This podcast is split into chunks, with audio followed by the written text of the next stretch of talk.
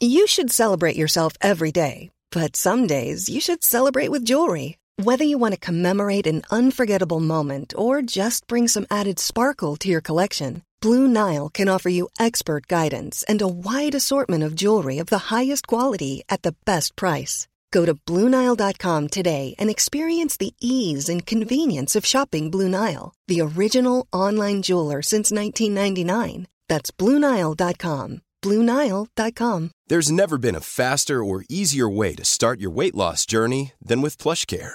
PlushCare accepts most insurance plans and gives you online access to board-certified physicians who can prescribe FDA-approved weight loss medications like Wigovi and Zepbound for those who qualify. Take charge of your health and speak with a board-certified physician about a weight loss plan that's right for you. Get started today at plushcare.com slash weight loss. That's plushcare.com slash weight loss. plushcare.com slash weight loss. Ryan Reynolds here from Mint Mobile. With the price of just about everything going up during inflation, we thought we'd bring our prices down. So to help us, we brought in a reverse auctioneer, which is apparently a thing. Mint Mobile unlimited premium wireless. Ready to get 30, 30, bit to get 30, bit to get 20, 20, 20, bit to get 20, 20, bit to get 15, 15, 15, 15 just 15 bucks a month. So, Give it a try at mintmobile.com slash switch. $45 upfront for three months plus taxes and fees. Promo rate for new customers for limited time. Unlimited more than 40 gigabytes per month. Slows. Full terms at mintmobile.com.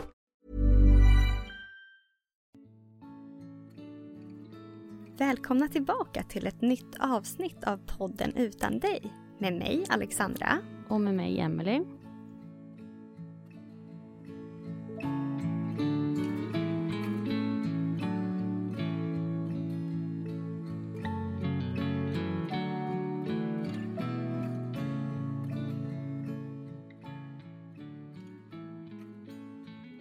Vi har haft en skön julledighet och nu är vi tillbaka och sitter faktiskt i en studio för första gången.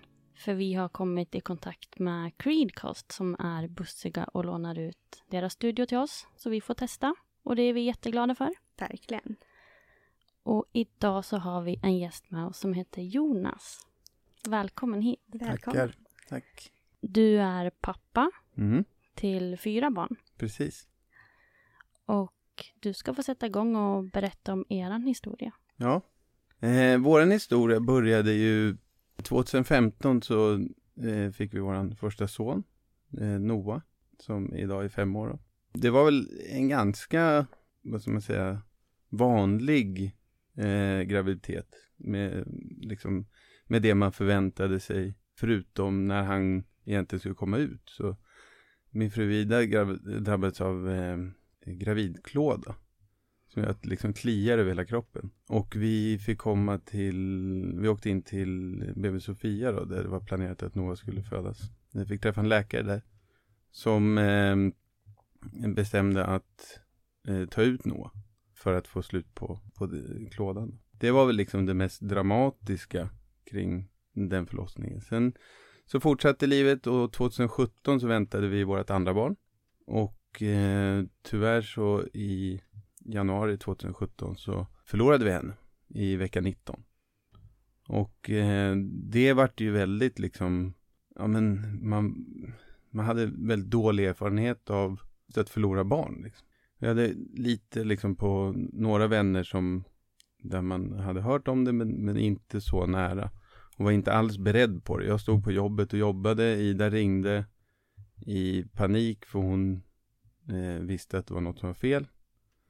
Ehm, vi åkte in till sjukhuset och det kom in en, en barnmorska och så gjorde ultraljud och sa jag tror inte att jag hör något hjärtljud. Och sen hämtade de läkare, konstaterade att det inte var något hjärtljud och sen så, sen så lämnades vi i det där rummet. Jag fick en post-it-lapp med en telefonnummer på. Där det stod eh, ring oss imorgon om, om vi inte kontaktar er. Och det kändes så här, var allt liksom, lämnas vi här nu? Vi kom hem och Mini då som vi har valt att kalla vår dotter eh, var ju kvar i magen. Vi väntade på mer information om vad som skulle hända. Och sen då till sist så skulle vi få komma in på Ida skulle få tabletter och vi skulle få komma in. Och eh, så skulle förlossningen sättas igång då. Eh, och det här var i vecka 19 vi hann aldrig komma till den dagen där det skulle sättas igång utan det sattes igång av sig själv på natten. Och vi var då på mina föräldrars sommarstuga för de skulle ha Nova under den dagen då det skulle sättas igång. Eh, och det sattes igång på natten så vi fick åka in i illfart till sjukhuset vilket blev en ganska så här, traumatisk upplevelse i hela den resan. Och han precis kom in på rummet när, när Mini föddes. Och hon var väldigt liten och liksom det kändes ju, det var, det var otroligt hemskt hela upplevelsen. Men det, det fanns fortfarande någonstans något konstigt, så här, jag vet inte, hon skulle inte ha klarat det. Och det någonstans gjorde att man bearbetade på något visst sätt liksom. För när vi sen blev gravida igen då, eh, senare 2017, och det visade sig vara enäggstvillingar, Elis och Otis då. Det var också en jobbig tid, för man, just för att man lämnades med så mycket ovetskap om varför Mini inte klarade sig. Vi fick inga svar. Det, så många, många med oss eh, har ju samma erfarenhet, att man, man får inga svar om varför. Hade hon lämnats in för obduktion och sådär då? Eller? Nej, Nej, vi gjorde inte det. Nej. Ehm, det var otroligt mycket glädje. Var, man, var mycket, man var mycket räddare än man varit tidigare, såklart. Det var väldigt svår, svår graviditet att ta in. För oss båda, säkerligen för folk runt om oss. Men eh, vi var inte lika öppna med det som vi hade varit tidigare. Eh, utan höll det mer för oss själva. Just den där rädslan och framförallt så blir det ju de här veckorna när man har förlorat. Eh, de datumen blir väldigt jobbiga så att liksom för våran del var ju så här när vi kommer upp till vecka 30 då kände vi att vi skulle bli föräldrar igen. Och vi, vi skulle få två pojkar eh, samtidigt. Som skulle se likadana ut. Som var något helt otroligt att liksom det var så mycket drömmar som liksom kläcktes där och då i, i det. Och man började få något form av ljus i även liksom de jobbiga tiderna som hade varit innan med Mini. Och vi gick ju varje vecka på eh, ultraljud. Dels för att det var enäggstvillingar men, men också för vår historia då. Alltid samma när vi gick därifrån eh, med beskedet att allting såg eh, perfekt ut. Det var jättebra allting. Och det, det kändes ju nästan lite för bra liksom. Men samtidigt så var det väl lite så det skulle kännas liksom. Ida mådde väldigt bra. Ja, det, det var liksom, det kändes som att vi hade kommit förbi farozonen på något sätt. Och sen vecka 32 då, så ska vi på ett ultraljud. Vi ska planera för igångsättning. Jag jobbade återigen på dagen. Ida och Noah kommer dit. Vi pratade om att vi kanske skulle ta med Noah den här gången. Han har aldrig varit med tidigare. Så hon tar med Noah till jobbet. Och vi ska bara gå över gatan så det är väldigt nära dit vi ska då, för att göra ultraljudet. Och min mamma jobbade på gatan bredvid. Så också väldigt nära. Vi går ut på gatan, eh, bestämmer oss för att nej men vi lämnar Noah hos farmor eh, på jobbet. Så vi tar inte med honom upp. Och lite av liksom den erfarenheten som jag har att man vet aldrig men men ändå så det var, det var otroligt nära att vi tog med honom. Allting är som vanligt, vi går in där och sen när hon sätter ljudet på magen så är det det är liksom, det blir bara egentligen svart just den perioden. Det, det jag minns mest är hennes blick. Hon är mycket väl medveten om vad vi har gått igenom. Det var de allihopa. Vi pratade ju mycket om det. Våran rädsla och hela den biten. Eh, Ida såg direkt. Jag uppfattade inte. Jag trodde inte att det skulle kunna vara sant. Liksom att, att det skulle hända igen. Eh, men hon stirrar bara på oss. Och släpper i stort sett den här som man gör ultraljudet med. Jag minns bara hur hon backar ut i rummet. Jag vet knappt om hon säger någonting. Och Ida skriker. Och hon har förstått direkt. Jag förstår fortfarande inte. Och, och sen kommer in annan personal som tittar och sen säger de att nej, det, det är inga hjärtljud på höger sida. Eh, på Otis. Men det är det på Elis. De säger att ni måste åka in till sjukhus. Och där igen så lämnas man. Och så står man där. Vi ringde en taxi. Det var eftermiddag, jättemycket trafik. Det var mitt i centrala Stockholm. En, en sån här vårdag när solen skiner och det är mycket folk ute och man vill bara gömma sig i ett, ett hål liksom. Inte att någon människa ska titta på en. Liksom. Minns du typ om du och Ida pratade något då? Jag minns att Ida satt i taxin och, och försökte liksom buffa igång Otis på magen. Jag minns inte om, jag minns att jag skrev ett sms. Jag ringde min farm, äh, till min mamma eh, som var med Noah och, och berättade vad som hade hänt. Fick knappt fram orden. Och hon sa någonting i stil med att åk bara och att hon tog hand om Noah. Nej, sen, jag minns att jag skrev ett sms i bilen till min eh, kollega på jobbet och sa att det är, inget, det är inte bra. Samma vecka som, vi, som det här hände, så på, det här var på torsdagen, på måndagen samma vecka eh, så åkte vi in för att Ida tyckte att hon hade förändringar i magen. Eh, hon tyckte att det kändes annorlunda och att den kändes tyngre. Vi åkte in då och de gjorde ultraljud. Båda hjärtarna slog. Av någon anledning så är det den enda bilden jag har från ultraljuden. Är den, det är just den bilden tog jag på Ida och på skärmen med båda hjärtan. Och sen hände det här på torsdagen. Och hon kände honom samma dag på morgonen. På torsdagen alltså? På torsdagen. Och sen kom vi in till sjukhus. Jag trodde fortfarande inte att det var sant. När läkaren kom in på rummet och de skulle börja med att ge spruta tida för, eh, eller ja, egentligen Telis då för eh, lungkapaciteten. Så, så min, min fråga var liksom bara, men vi måste, vi måste, vi måste kolla vad det är, alltså han måste leva liksom. Vi, ni, ni måste titta liksom. Och, och hon ifrågasatte väl det och med, vad, vad vill du, vad, vad ska vi titta på? Och bekräftade väl mer att, att han lever inte längre. Eh, och här hamnade vi på förlossningen på Danderyd. På BB Stockholm. Det de förklarar då för er, alltså att eh, Elis måste ut fort. Varför typ? Eller förstod ni Nej, det de själva? visste inte själva. Informationen var ju väldigt knapp. För att ingen visste ju varför Otis var död och Elis levde. Första ultraljudet vi gjorde så var ju vad vi har fått höra efteråt inte där och då. Var, vi fick ett ord som vi, jag kommer ihåg vi pratade om det nästan varje dag på rummet. Hur det ordet nästan förstördes under den tiden. Och det var att allting var normalt. Men vad är normalt då? I vilket, vad menas med normalt? För att det är ju inte normalt om, om en är död. Då, ja, men det blev så här, man blev så frustrerad för det var det enda man fick hela tiden. Allt ser normalt ut. Men det var det man sa om Elis och det vi har fått höra efteråt var att han var väldigt lugn. Han var väldigt, väldigt lugn. Så de visste inte själva tror jag vad, vad som var rätt eller fel. Men min första känsla var att han måste ut. Han lever just nu, han måste komma ut. I vecka 32 så de kan överleva det. Och det fördes mycket diskussioner på rummet och sådär kring hur vi skulle göra. Och de ville hela tiden att vi skulle vänta. Vi skulle minst komma upp i vecka 35. För att Elis skulle få bygga på sig så mycket som möjligt. Då.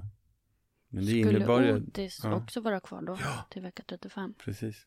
Så det innebar ju att vi varje dag, tre veckors tid, gick med den det var en barnmorska som sa det, det är som att se er är som att uppleva psykisk terror. Mm. Det var precis vad det var. Vi hamnade, vi, vi, var, vi valde att stanna kvar på sjukhuset och fick också göra det. Så att vi bodde på förlossningen i tre veckor. Vilket är ju ganska, jag tror inte jättemånga som har gjort det. Men på något sätt så var det någonting positivt i det hela. För att vi hörde ju alla som kom in. Vi såg ju alla. Jag var ute varje dag och hämtade mat. Träffade ju alla föräldrar som var där. Inte för att man pratade, men man såg dem. Man såg lyckan i att det vart ju en målbild liksom. Det var dit vi skulle komma. Men var det också tungt att se dem? När ni visste att ni bara skulle få en av två? Både och måste jag säga. Det var nog mer positivt. Det som, det som gjorde ondast då var när man såg andra tvillingpar. Det gjorde superont. Det gör fortfarande. Det, eller, ja, det är jobbigt liksom. Man påminns så himla mycket om det. Mm. Um, om just alla drömmar liksom. Som, som kraschade. Och, och vem han hade varit då. Vi vet ju hur han skulle ha sett ut. Vi vet ju troligtvis hur han hade varit också, men inte till hundra. Men så vi bodde där och det, det vart någon, vi hittade någon form av styrka i att det kom föräldrar in och ut och barn föddes och det var den där skriken som man hörde dygnet runt Det vart någonting positivt. Vi gjorde varannan dag så gjorde vi ultraljud. Det var en pers varenda gång. Det var som ett maratonlopp. Invänta den där tiden och se den där skärmen. Just för att båda var ju där. Och sen så, så vart det ju liksom, det vart ju som någon form av målsättning att komma till den där vecka 35. Vi hamnade i någon form av, ja, någon konstig vardag. Vi, Noah då, våran son, han kom ju dit varje dag med mormor. Han åt pannkakor varje dag på sjukhuset i tre veckor. Vi tog en promenad ute och sen var vi inne på rummet och sen var det så dag efter dag. Jag tror vi tog en permission eller vad man säger under hela tiden och åkte hem och åt middag i vår lägenhet. Men annars så var vi kvar. Och sen så 16 maj då så föddes båda grabbarna. Då hade vi kommit upp i vecka 35. Ja, så att Ida sattes igång. Eh, grabbarna föddes. Det var på något sätt en väldigt fin dag. Man fick, äntligen fick, fick de komma ut. Självklart otroligt mycket sorg också. Och någonting som jag fortfarande kanske inte riktigt har lärt mig att prata om. Eller lärt mig bearbeta eller lärt mig känna heller. Hur att förlora och att få barn på samma gång. Jag vet inte hur man beskriver det för någon. Det är så, det är så extremt mycket att ta in. Hade det... ni fått Eh, något speciellt samtalsstöd eller något sånt inför den dagen? Mm, vi hade en, en kurator på sjukhuset som vi pratade med. Och vi vart ju väldigt bra vänner måste jag säga med barnmorskorna. Med tanke på att vi var där så länge och ja, de vart väldigt viktiga för oss liksom. Och någonting som var väldigt fint också, att när vi kom in så samma dag tror jag eller något så här, ja, så i närheten av de dagarna så började en barnmorska som vi hade under Noas förlossning och som betydde väldigt mycket för oss under den förlossningen men som inte fick vara med när, hon, när han kom ut för att hennes, det var så här skifte. Så hon började jobba där och vi fick reda på det och hon kom ihåg oss och hon gjorde så mycket för oss. Eh, och väldigt tidigt så gjorde hon klart att om ni vill så är jag med. Oavsett när det händer. Eh, och vilket hon också var. Så det, var, det var väldigt fint. Och det kändes som att det liksom, vi teamades upp av dem. Vilket kändes väldigt bra. Bra stöd. Men hur var det med Otis när han föddes? Mm. Hade ni liksom fått bestämma innan då hur ni ville göra? Om ni ville hålla i han, om ni... Alltså, nej, egentligen inte. Alltså, vi hade fått lite förvarningar om att han har legat i magen nu tre veckor utan att leva. Och att ni måste vara beredda på att han kan ha skadats av det. Det handlade ju väldigt mycket om Elis. För att man visste heller inte vilket eh, tillstånd han skulle vara i när han föddes. Vecka 35 är ju inte jättemycket heller och det man visste inte hur stora de skulle vara och hela den biten. Så att när han föddes så stod ju, det var ju ett helt team inne. Förutom barnmorskorna Eh, så var ju hela liksom neoavdelningen stod och väntade på att ta honom för att sätta igång med syra och sådär. Ehm, men det vart också någonting så här, något fint i det hela för de stod där och, bara nästan höll ut händerna när han kom. Men direkt så, så gav han ifrån sig ett ljud som gjorde att han fick stanna. Då. De fick till slut vända om och gå utan honom. Och det var också en sån konstig så här, segerkänsla.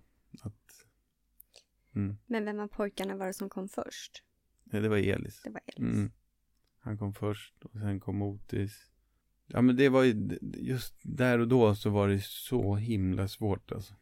Det var, det vart ju liksom så mycket fokus på Elis igen då på liksom oh, det, både lättnaden men också rädslan och allt som fanns i, i det rummet på en och samma gång. Och sen så fick vi åka ner till Nio i alla fall och vara där under eh, första veckan då med tanke på att Elis var prematur. Och då hade vi med Otis eh, under första dygnet i en sån kylbädd då. Och det var också en sån här otroligt svår tid och stund att ta in för att Elis låg på värmemadrass och Otis låg på kylmadrass bredvid varandra. Och det, det är också en sån här grej som man, man fortfarande inte riktigt tagit in. Kunde man se om de var lika varandra? Ja, absolut.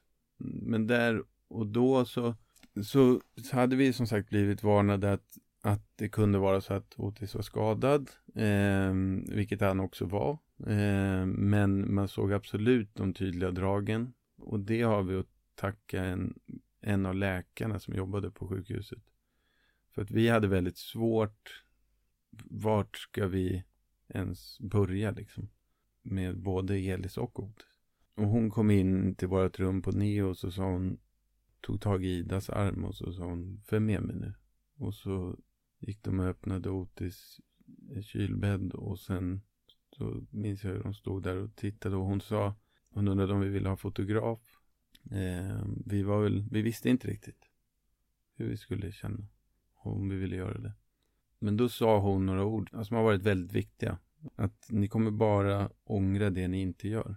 Ta de här bilderna, ha så mycket närvaro här som möjligt. För att det ni inte gör, det är det ni kommer ångra.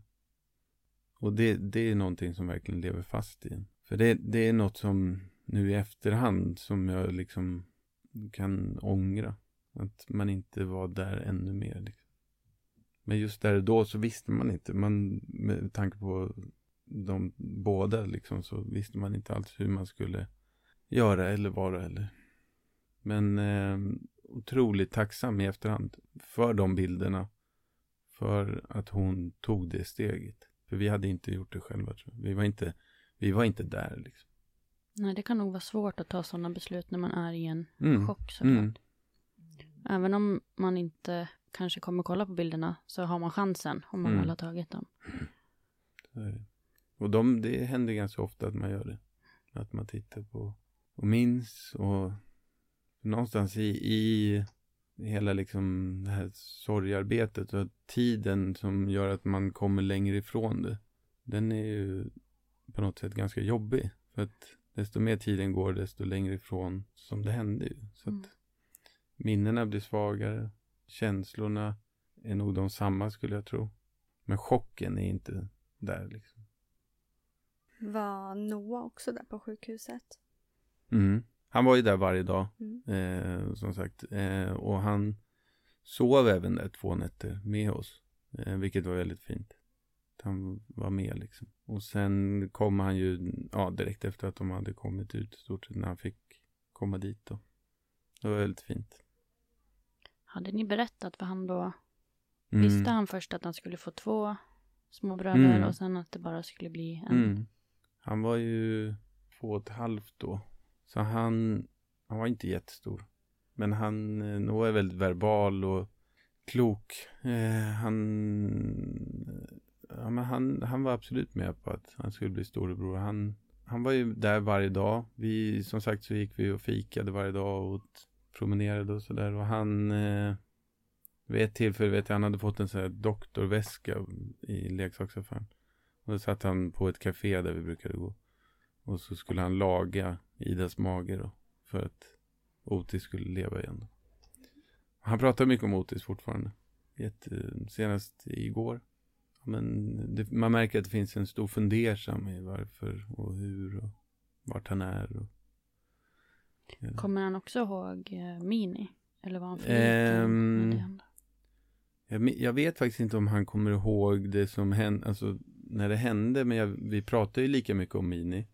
Hon är med oss lika mycket som Otis är med. Och han nämner henne. Absolut lika mycket som, som Otis. Men eh, jag vet inte om han, om han minns själva händelsen på det. Ja, och sen eh, skulle vi ha, ja, vi hade bokat in, de har ju så här eh, kapell eller vad man säger, på sjukhuset då. Eh, så vi hade minnesceremoni där. Den minsta, men ja, som spädbarnsbarnet säger, den tyngsta kistan. Och en väldigt bra präst och närmsta familjen. Hade ni sen begravning också? Det var Vi gjorde så här att vi hade först så hade vi minnesceremoni då precis när det hände. Och sen så har vi ju haft, eh, ja vi har, vi har en sten eh, för Otis och där vi satte ner runan. Eh, men sen hade vi faktiskt dop i samband med det också, minnesceremoni i kyrkan då. Idas pappa är präst eh, och har både döpt Noah, han har vikt oss och höll även i det här dopet. Så att först så var det dop och sen så hade vi gjort så att alla som var där fick varsin blomma och sen gjorde vi en ceremoni ute hos Otis då, i gravstenen. Fint. Mm. Ja, Jättefint. fint. Men Mini var för liten för att ha Mm. en grav. Mm. Så där hade vi, där har vi minneslunden. Men som ligger precis bredvid Otis grav. Det är som man, när man står vid Otis grav så ser man även minneslunden. Mm. Så det är verkligen eh, precis bredvid varandra. Eh, vilket känns fint och väldigt nära när man är där. I början så var vi ju där väldigt, väldigt mycket.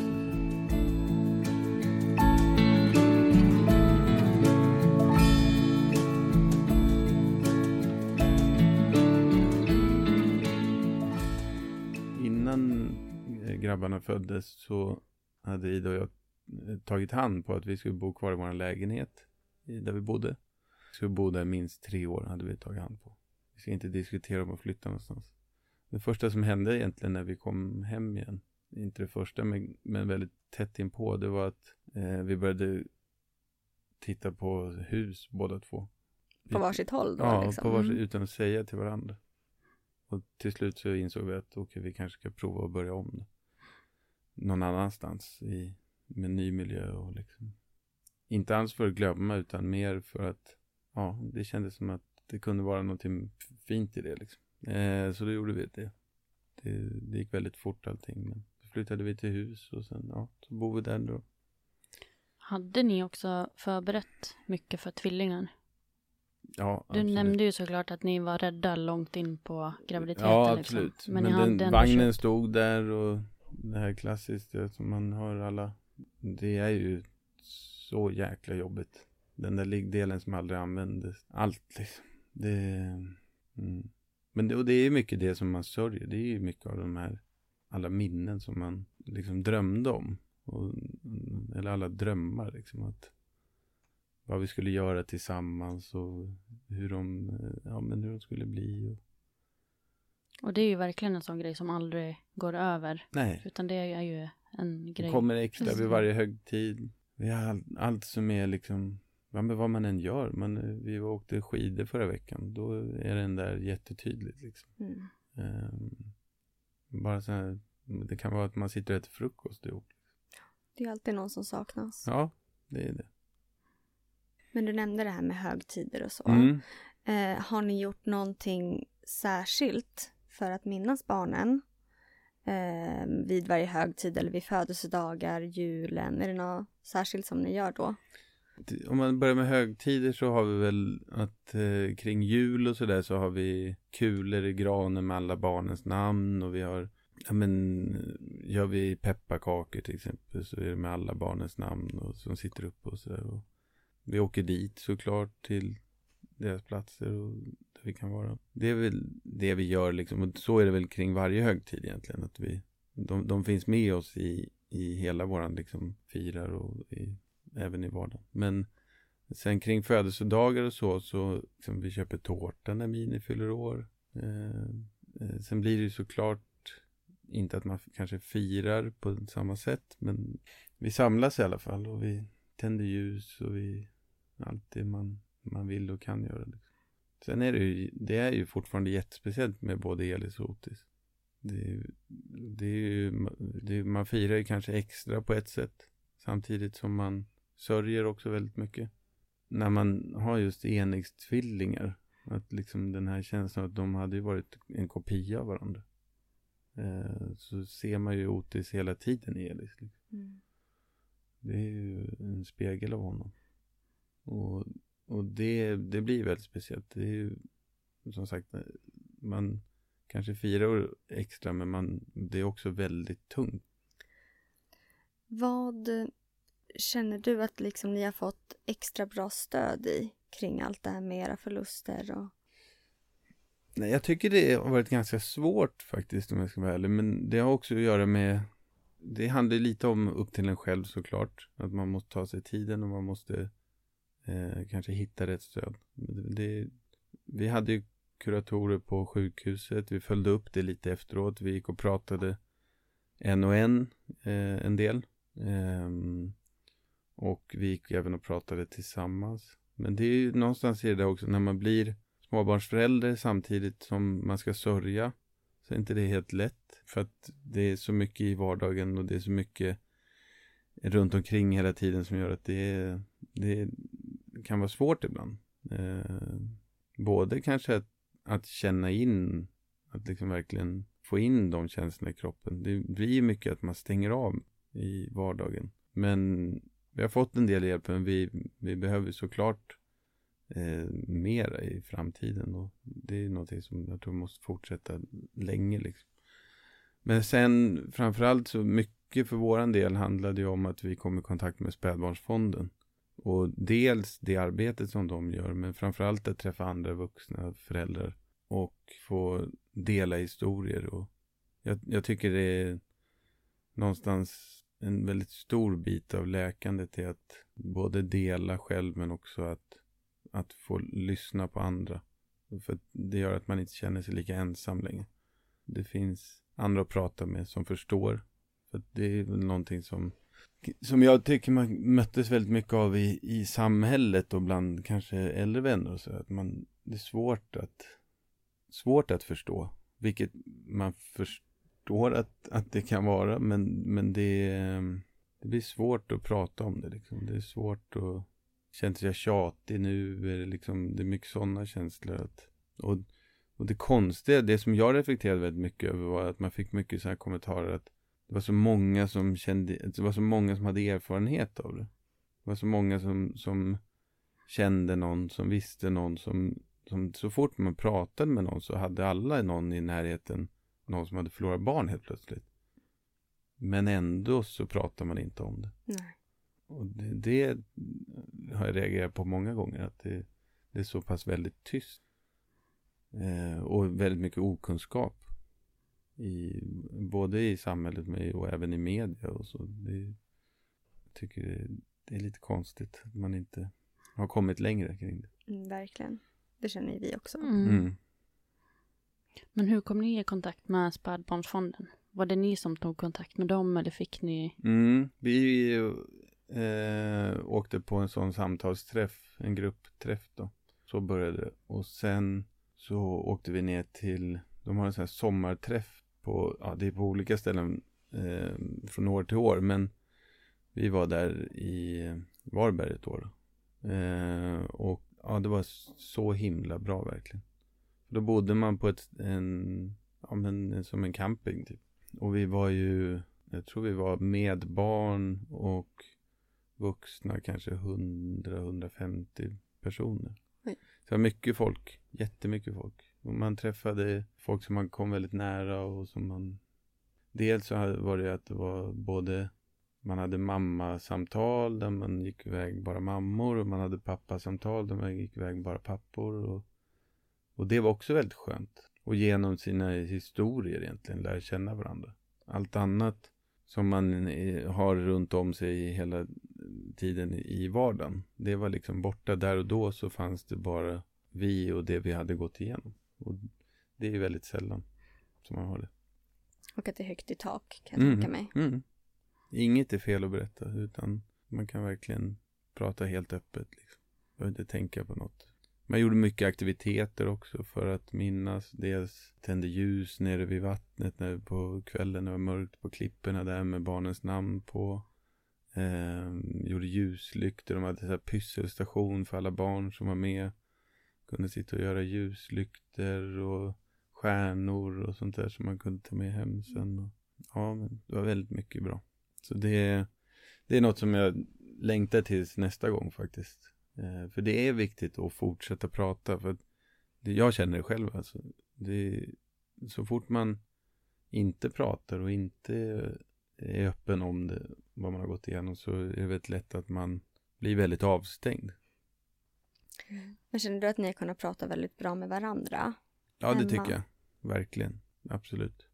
Vi pratar ju ja, men nästan dagligen eh, om det på något sätt. Så händer det ibland att vi tittar på bilder och det han, alltså, under årets gång så, han, så är det ju vissa perioder som är tuffare än andra. Eh, som, våren är ju väldigt fin och ofta väldigt vacker. Eh, det är också väldigt svår efter det man har gått igenom. Och sen eh, ja, så har man de här datumen och då när det blir kanske ännu mer. Eh, men jag tycker absolut att vi, vi har någonstans hittade varandra i de där fyra väggarna vi satt i tre veckor instängda. Med den eh, fruktansvärda liksom ovetskapen om vad framtiden skulle bli med båda grabbarna. Var ni väldigt, väldigt rädda att det skulle hända Elis någonting också då under den Jätte. tiden? Aj, Alltså jätte, jätterädda. För läkarna visste inte någonting om vad det liksom berodde på. Så att Nej. då kan, kunde man inte garantera någonting heller. Nej. Nej. Och vi vet fortfarande inte. Nej. Vi vet fortfarande inte var, varför Otis dog. Det sista liksom, läkarsamtalet vi hade, vi hade ju en del uppföljningar och så efter obduktion och hela den biten. Och eh, det sista som vi fick till oss var att vi har haft väldigt otur. Det var den enda liksom, informationen vi har. Mm. Mm. Så det räknas som plötslig spädbarnsdöd typ. Mm. Men är du extra orolig nu att något ska hända Elis och Noah? Någonting? Ja, men det skulle jag nog säga. Eh, jag vaknar ofta på nätterna. Nästan, ja, i stort sett varje natt. Och, och så här att man känner att de andas och hela en bit. Under Elis första två år så var det, jag hade otroligt svårt för när han satt i halsen och så. Alltså verkligen nästan så här panikkänsla liksom. Eh, jo, men man har ju jätterädsla för det. Samtidigt som det finns en trygghet i att de är ute. Eh, för att i magen med det, den erfarenheten vi har så är det ju läskigare att man inte vet varför det har hänt. Och eh, det finns mer trygghet i att såklart att de är ute, att de växer. Och, men eh, men det, rädslan finns absolut.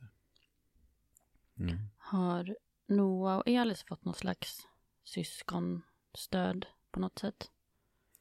Nej, det har de inte fått än.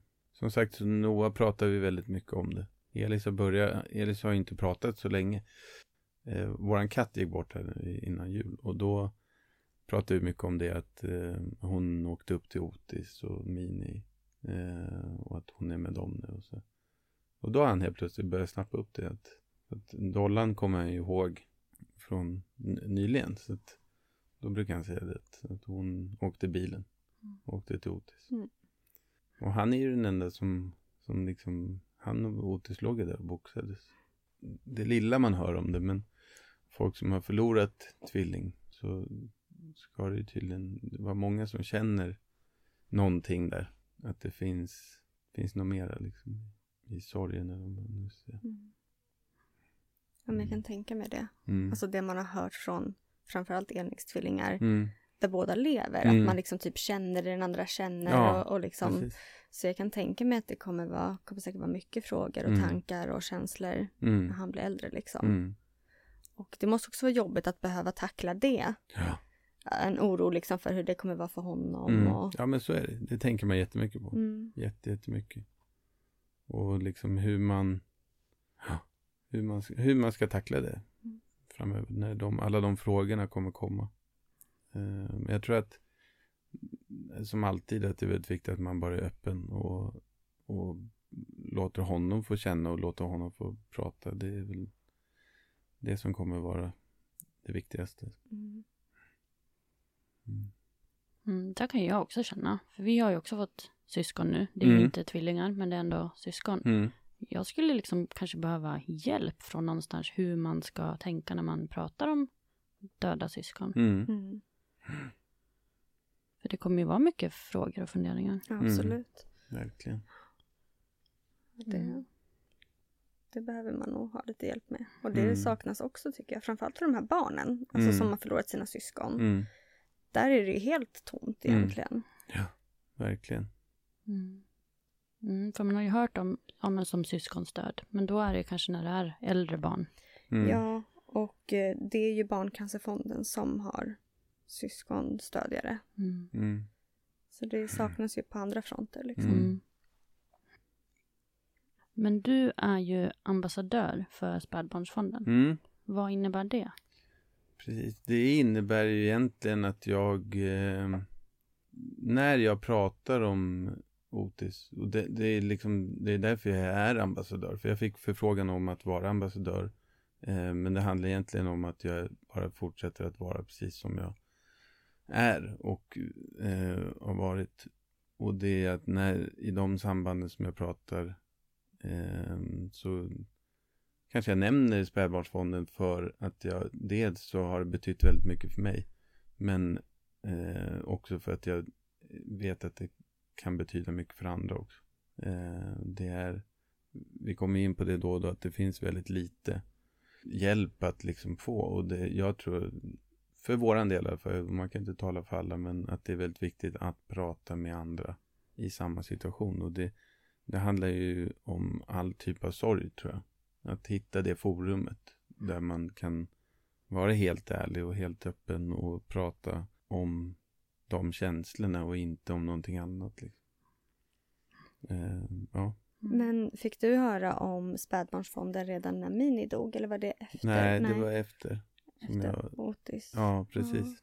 Så att inte under mini. Nej. gjorde vi inte. Men du pratade lite där om den här äh, helgen eller vad det var Mm. när ni åkte iväg. Mm.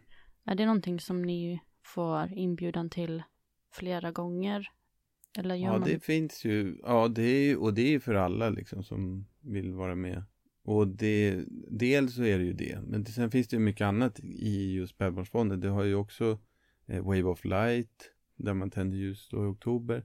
Eh, men sen också, eh, nu är det speciella tider där, man, där inte görs lika mycket, men de försöker ändå göra en, en hel del. Men så att det är ju även en årlig eh, gudstjänst där man läser upp alla barnens namn och ja, med mera, med mera. Så att det finns ju liksom i, i alla de städer där de verkar så finns det olika sätt. Då. Och för Mm. att liksom platsa in eller vad man ska säga i spädbarnsfonden så är det, det från vecka 18 va? Om, Mm. om ett barn dör i magen i vecka 18. Ja, 18 jag, plus 0 eller något sånt där. ja, det kan nog. Jag tror att det kanske till och med är lite senare. Men Ja. jag, ja, Och sen upp till barnets första år va? ja, precis. Mm. precis. Både i magen och utanför magen. Mm. Precis. Mm.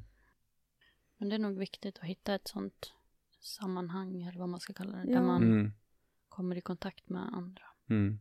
Ja men ja, och det är mm, just också för att ja men att man får dels då träffa andra men också att man får olika ja men som jag kände inte till Wave of Light innan eh, spädbarnsfonden eh, vilket också jag tycker är en fin högtid om man säger att, att just att tända ljus och att det görs i hela världen och, och sen ja mycket annat då, just att just samtalsträffar och liksom den biten.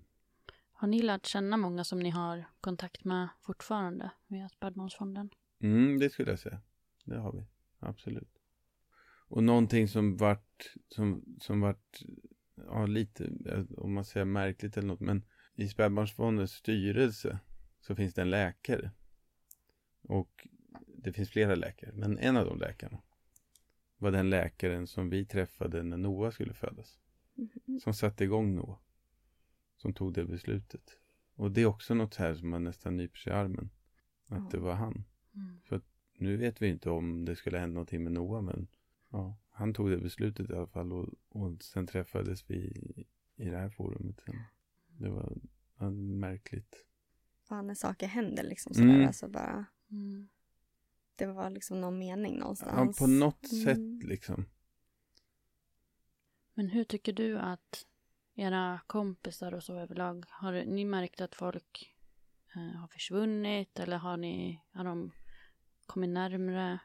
Jag tror att om jag får prata från liksom pappa-perspektiv och, och som man så är det ju vi har ju svårt att prata om känslor. Det är svårt att, att prata om och ta upp jobbiga ämnen. Det har jag upplevt absolut jättemycket. Det är ju väldigt mycket att man, ja, det är lättare att, att fokusera på det roliga. Mm. Och, och, kanske inte ta upp det. Ja, nej, men då, det har väl liksom blandats med lite förtvivlan. Att man, man känner så här ibland att bara man önskar att någon tog upp det. Och ibland kanske det kan vara liksom skönt att det så att det, det, är ju inte lätt för den på andra sidan heller. Det, man förstår ju det till 100 procent. Så jag har försökt att inte lägga för mycket tankar på just det.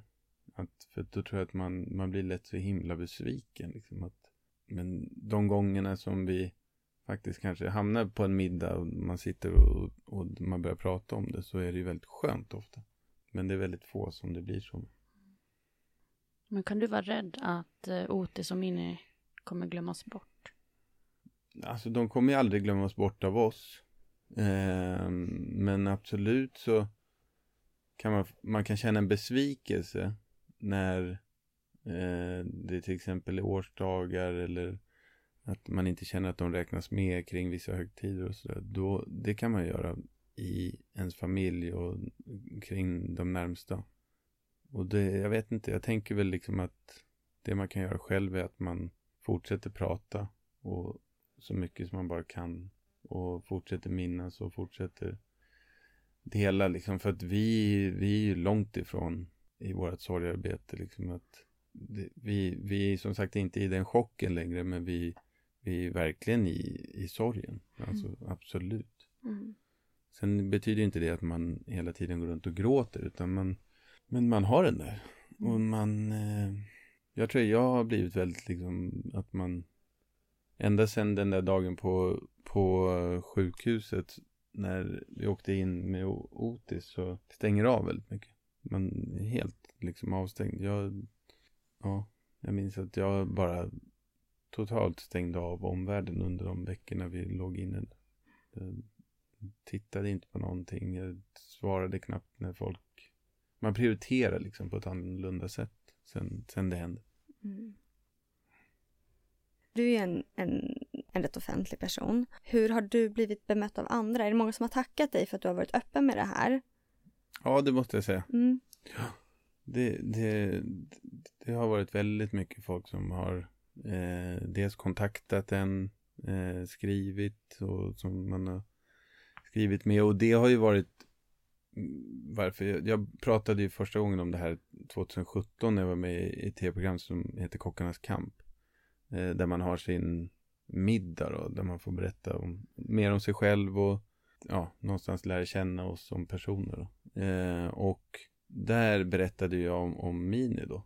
Jag var absolut inte självklar med det från början, att, att göra det. Men kände desto längre, närmare jag kom det programmet, att det kändes rätt att, att göra det. Det var väldigt mycket av liksom känslan var att kanske kan jag få hjälpa någon annan. Att få känna gemenskap. Eh, att det finns, ja, någonstans en tid efter chocken. För de som har precis förlorat.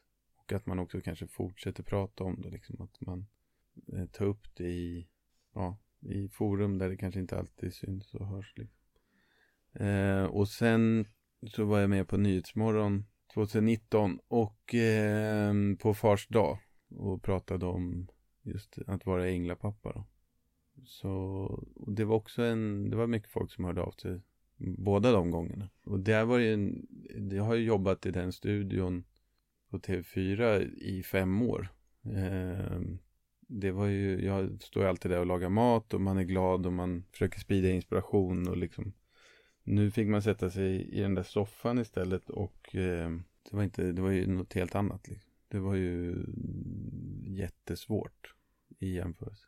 Eh, men kändes så himla viktigt att just prata om det på just fars dag. För att kanske också få oss män att börja prata lite mer om det. Var det de som frågade dig om du ville? Nej, det var faktiskt jag. Ja. Som frågade dem om inte jag kunde få göra det. Om folk frågar dig Mm. om du har barn eller Mm. hur många barn, Mm. vad brukar du svara då? Jag brukar, jag vill alltid svara fyra. Men jag måste säga att det handlar lite om eh, situationen.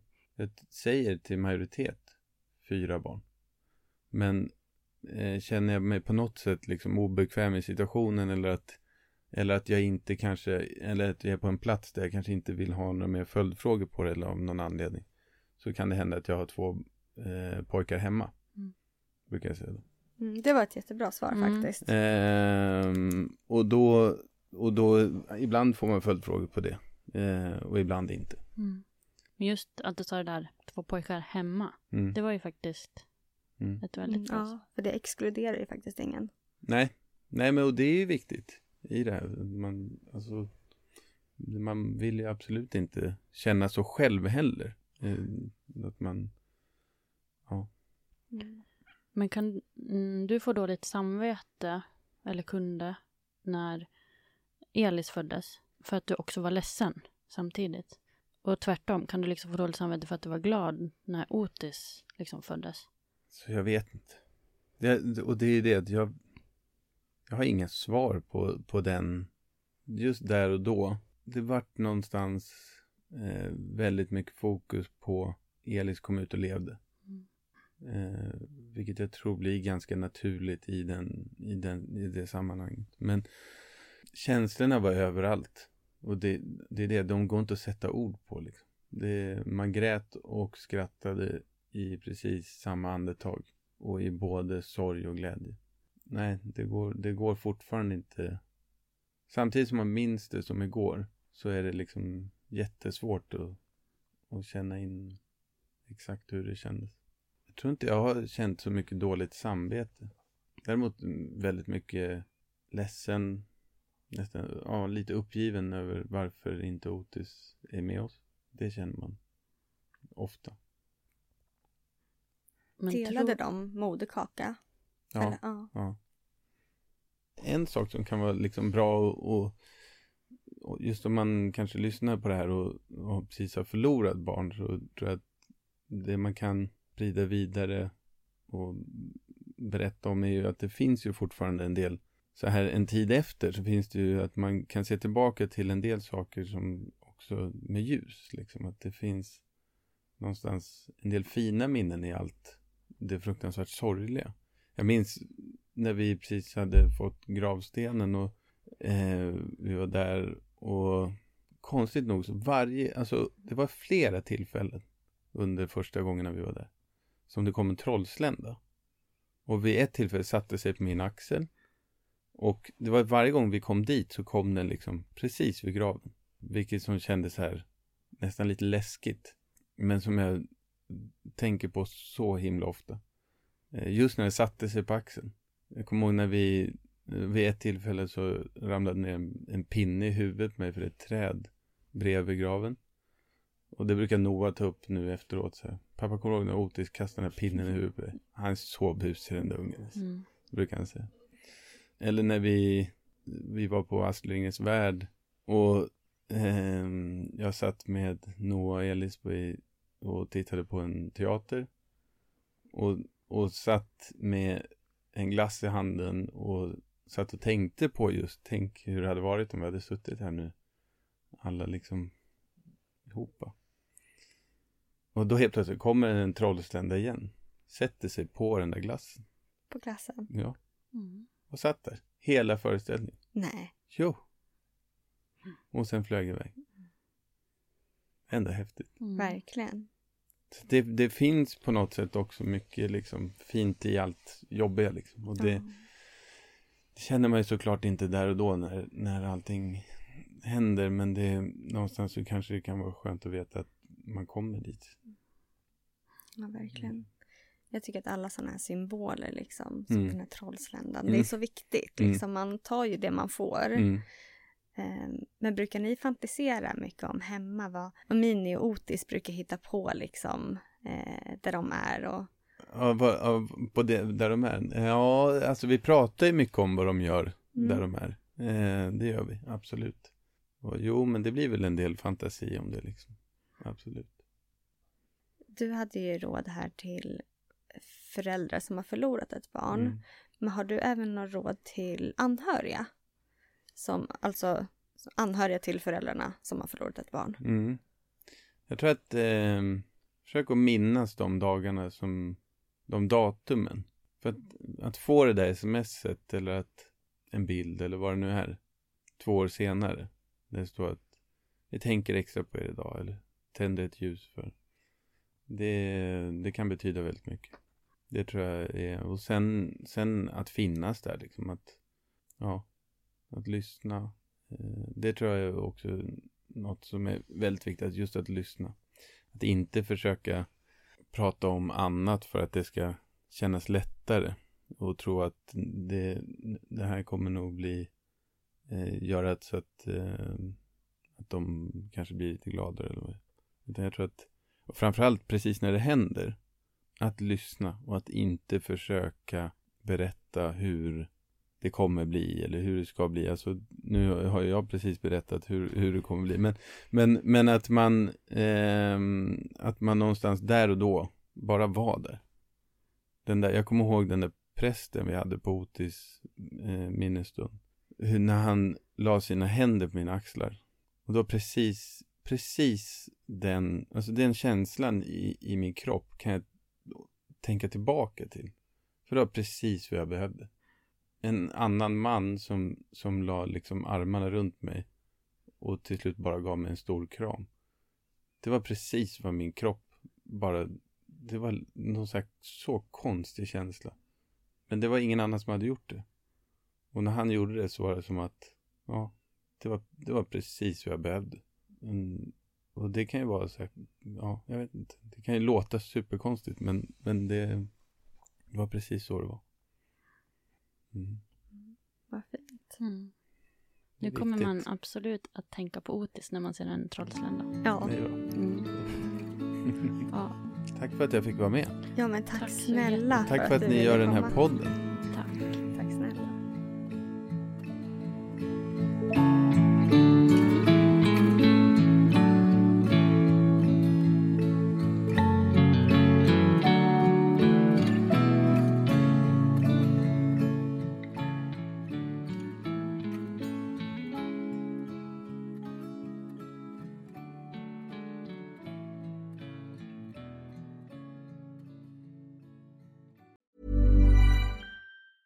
Mom deserves the best, and there's no better place to shop for Mother's Day than Whole Foods Market. They're your destination for unbeatable savings, from premium gifts to show-stopping flowers and irresistible desserts. Start by saving 33% with Prime on all body care and candles. Then get a 15-stem bunch of tulips for just $9.99 each with Prime. Round out Mom's menu with festive rosé, irresistible berry chantilly cake, and more special treats. Come celebrate Mother's Day at Whole Foods Market. Hey, it's Danny Pellegrino from Everything Iconic. Ready to upgrade your style game without blowing your budget? Check out Quince. They've got all the good stuff shirts and polos, activewear, and fine leather goods, all at 50 to 80% less than other high end brands. And the best part? They're all about safe, ethical, and responsible manufacturing. Get that luxury vibe without the luxury price tag. Hit up quince.com slash upgrade for free shipping and 365 day returns on your next order. That's quince.com slash upgrade. Hi, I'm Daniel, founder of Pretty Litter. Did you know cats tend to hide symptoms of sickness and pain? I learned this the hard way after losing my cat, Gingy. So I created Pretty Litter, a health monitoring litter that helps detect early signs of illness by changing colors, saving you money and potentially your cat's life. Pretty Litter is veterinarian developed, and it's the easiest way to keep tabs on your fur baby's health right at home. Go to prettylitter.com and use code ACAST for 20% off your first order and a free cat toy. Terms and conditions apply. See site for details.